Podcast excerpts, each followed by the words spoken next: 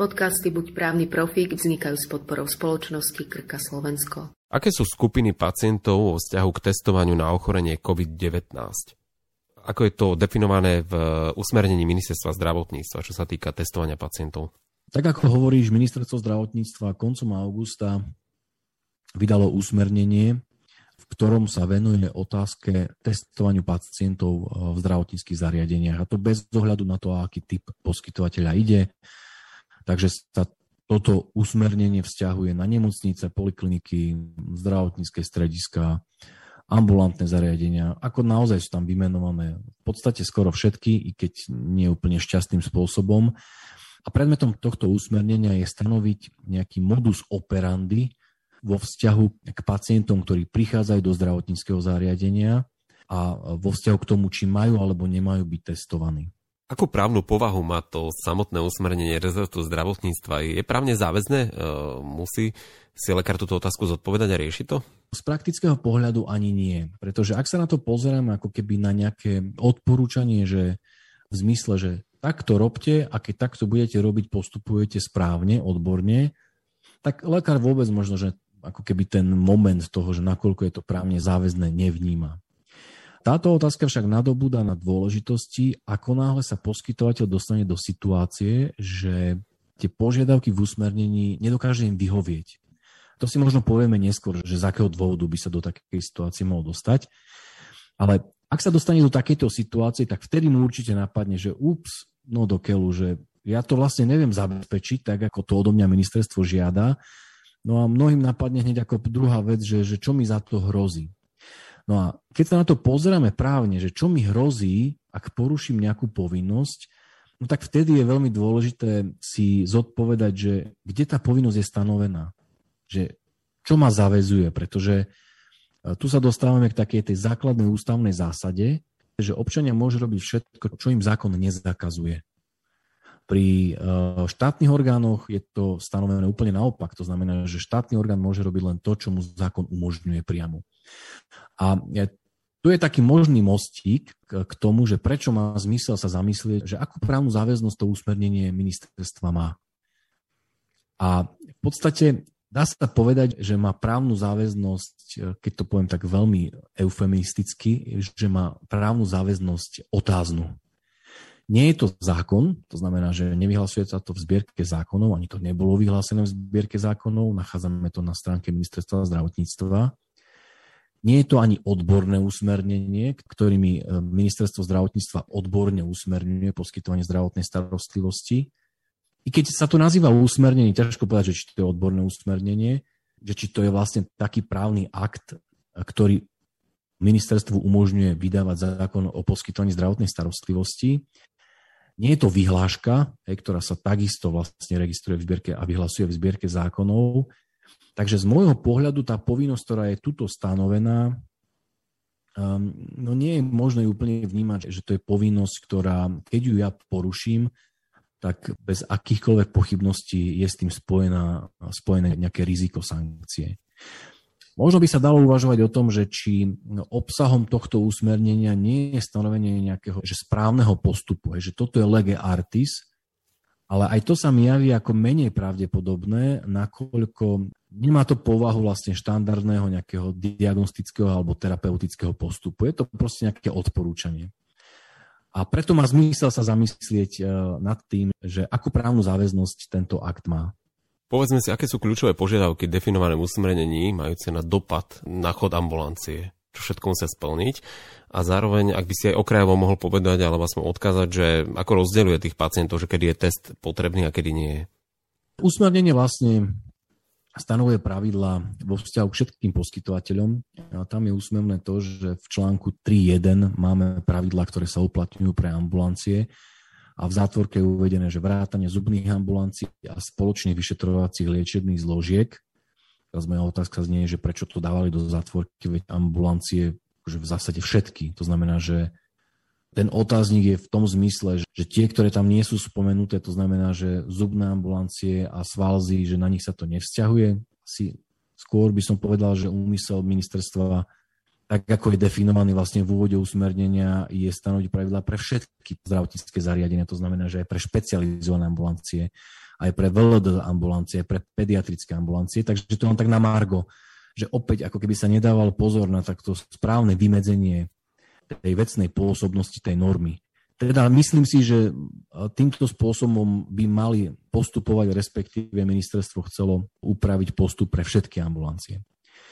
No a pacienti sa rozdeľujú na pacientov, ktorí sú kompletne zaočkovaní, potom nezaočkovaní alebo nekompletne očkovaní. V závislosti od toho, že do ktorej skupiny pacient spadá, tak poskytovateľ zdravotnej starostlivosti by mal identifikovať, či sa u tohto pacienta vyžaduje alebo nevyžaduje test. Takže na základe tých konkrétnych pravidel, ktoré teraz nebudeme zbytočne úplne dopodrobná rozoberať, lebo by sme tu čítali e, veci, ktoré si vedia naši posluchači prečítať. Dáme potom link na to usmernenie a bude v popise podcastu. Ale podľa tých pravidel, ktoré tam sú, vlastne poskytovateľ ambulantnej zdravotnej starostlivosti by mal ako keby si urobiť takto odfajkať. Ja mám pred sebou pacienta, si teda uh, odkliekam teda podľa tých pravidel, že zistím, či u neho test sa vyžaduje, alebo sa test uh, nevyžaduje. Poskytovateľ zdravotnej starostlivosti vlastne má povinnosť manažovať pacienta takým spôsobom, aby poprvé u neho identifikoval, že či bude test u neho potrebný pred poskytnutím zdravotnej starostlivosti, alebo že či test e, potrebný nie je. A usmernenie vychádza z toho, že poskytovateľ zdravotnej starostlivosti je s daným pacientom v kontakte predtým, ako samotný pacient vlastne do čakárne vojde.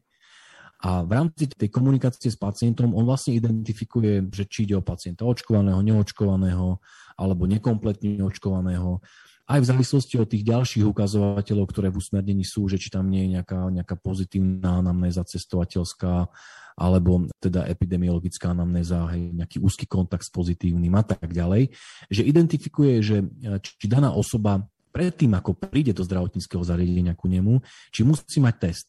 Usmernenie ako keby priznáva, že môže sa stať, že i keď je e, lekár s pacientom v kontakte napríklad telefonicky alebo e-mailom a v závislosti od osobitej pacienta mu povie, že milý môj, na to, aby som ťa mohol ošetriť, tak vzhľadom na tie podmienky, ktoré sú v usmernení, budem potrebovať od teba negatívny test, tak môže sa stať, a usmernenie ako keby na to pamätá, že pokiaľ si pacient nie je schopný test zabezpečiť, tak sa test absolvuje až v ambulancii.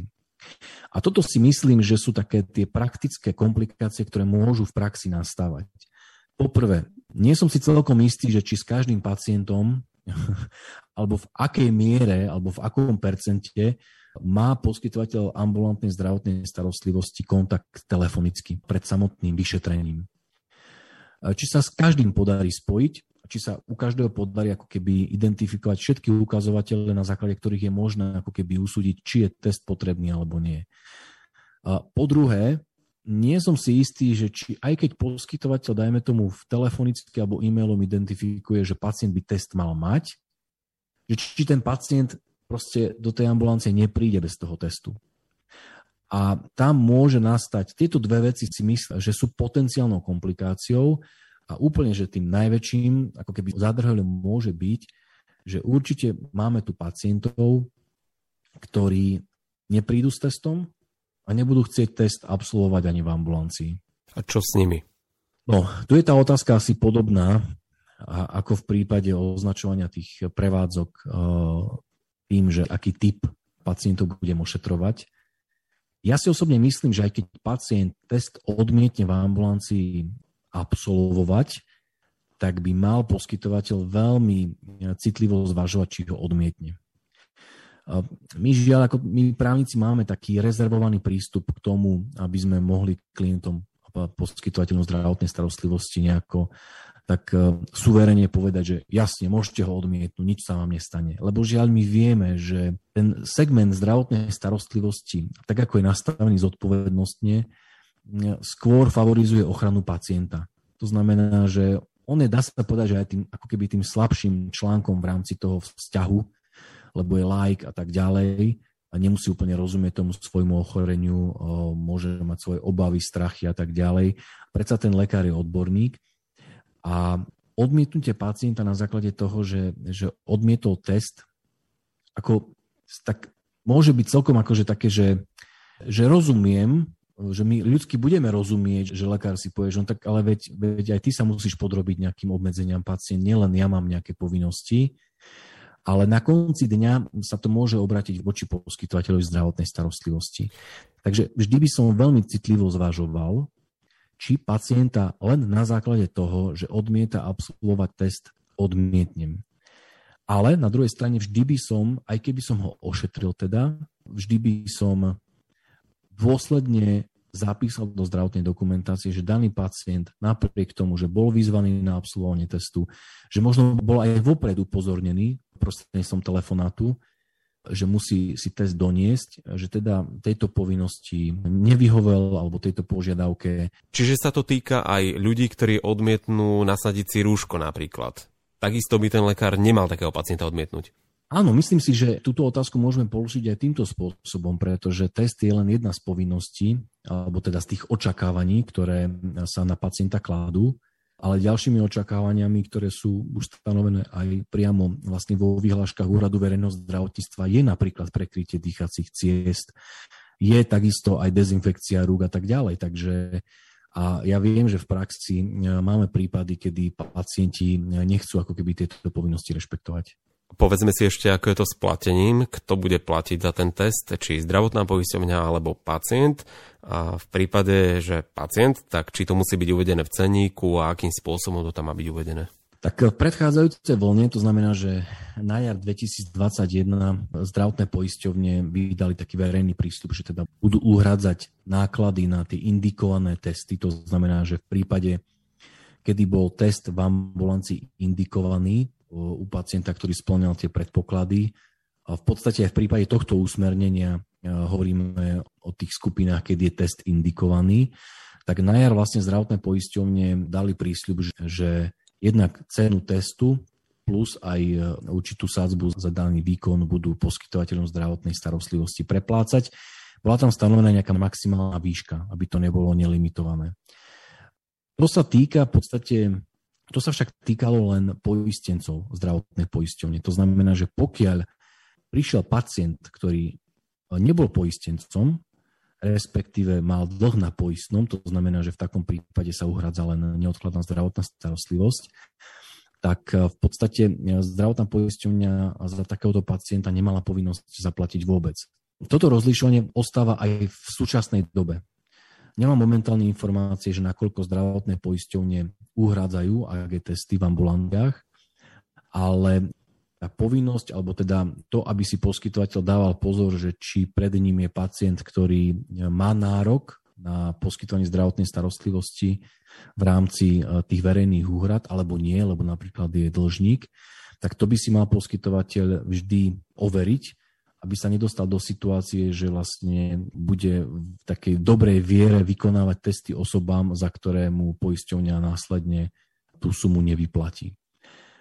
Z toho vyplýva ešte jedna ďalšia vec, že pokiaľ ja racionálne môžem očakávať, že budem mať pacientov, za ktorých mi nezaplatí poisťovňa, a teda, že ja od nich budem žiadať za vykonanie testu priamu úhradu, tak ja musím cenu tohto môjho výkonu aj čo sa týka napríklad ceny zdravotníckej pomocky ako samotného testu, mať e, vnesený do ceníka výkonov. Ceník výkonov sa oznamuje na samozprávny kraj, takže je dobré na to pamätať. A tí poskytovateľia, ktorí si ešte e, túto položku do cenníka nedali, či na jar, alebo už možno aj skôr, tak je dobré, aby na to nezabudli, aby si takýto výkon do cenníka teda doplnili a oznámili zmenu cenníka na správny kraj. Je to odborné usmernenie, tak ako sme hovorili aj úvode, ale hrozí niečo ambulancii, ak nie je schopná mu vyhovieť? Ja by som odporúčal ambulanciám, aby sa snažili, aby teda v rámci svojich možností urobili všetko preto, aby požiadavkám tohto usmernenia vyhoveli. Podcasty Buď právny profík vznikajú s podporou spoločnosti Krka Slovensko.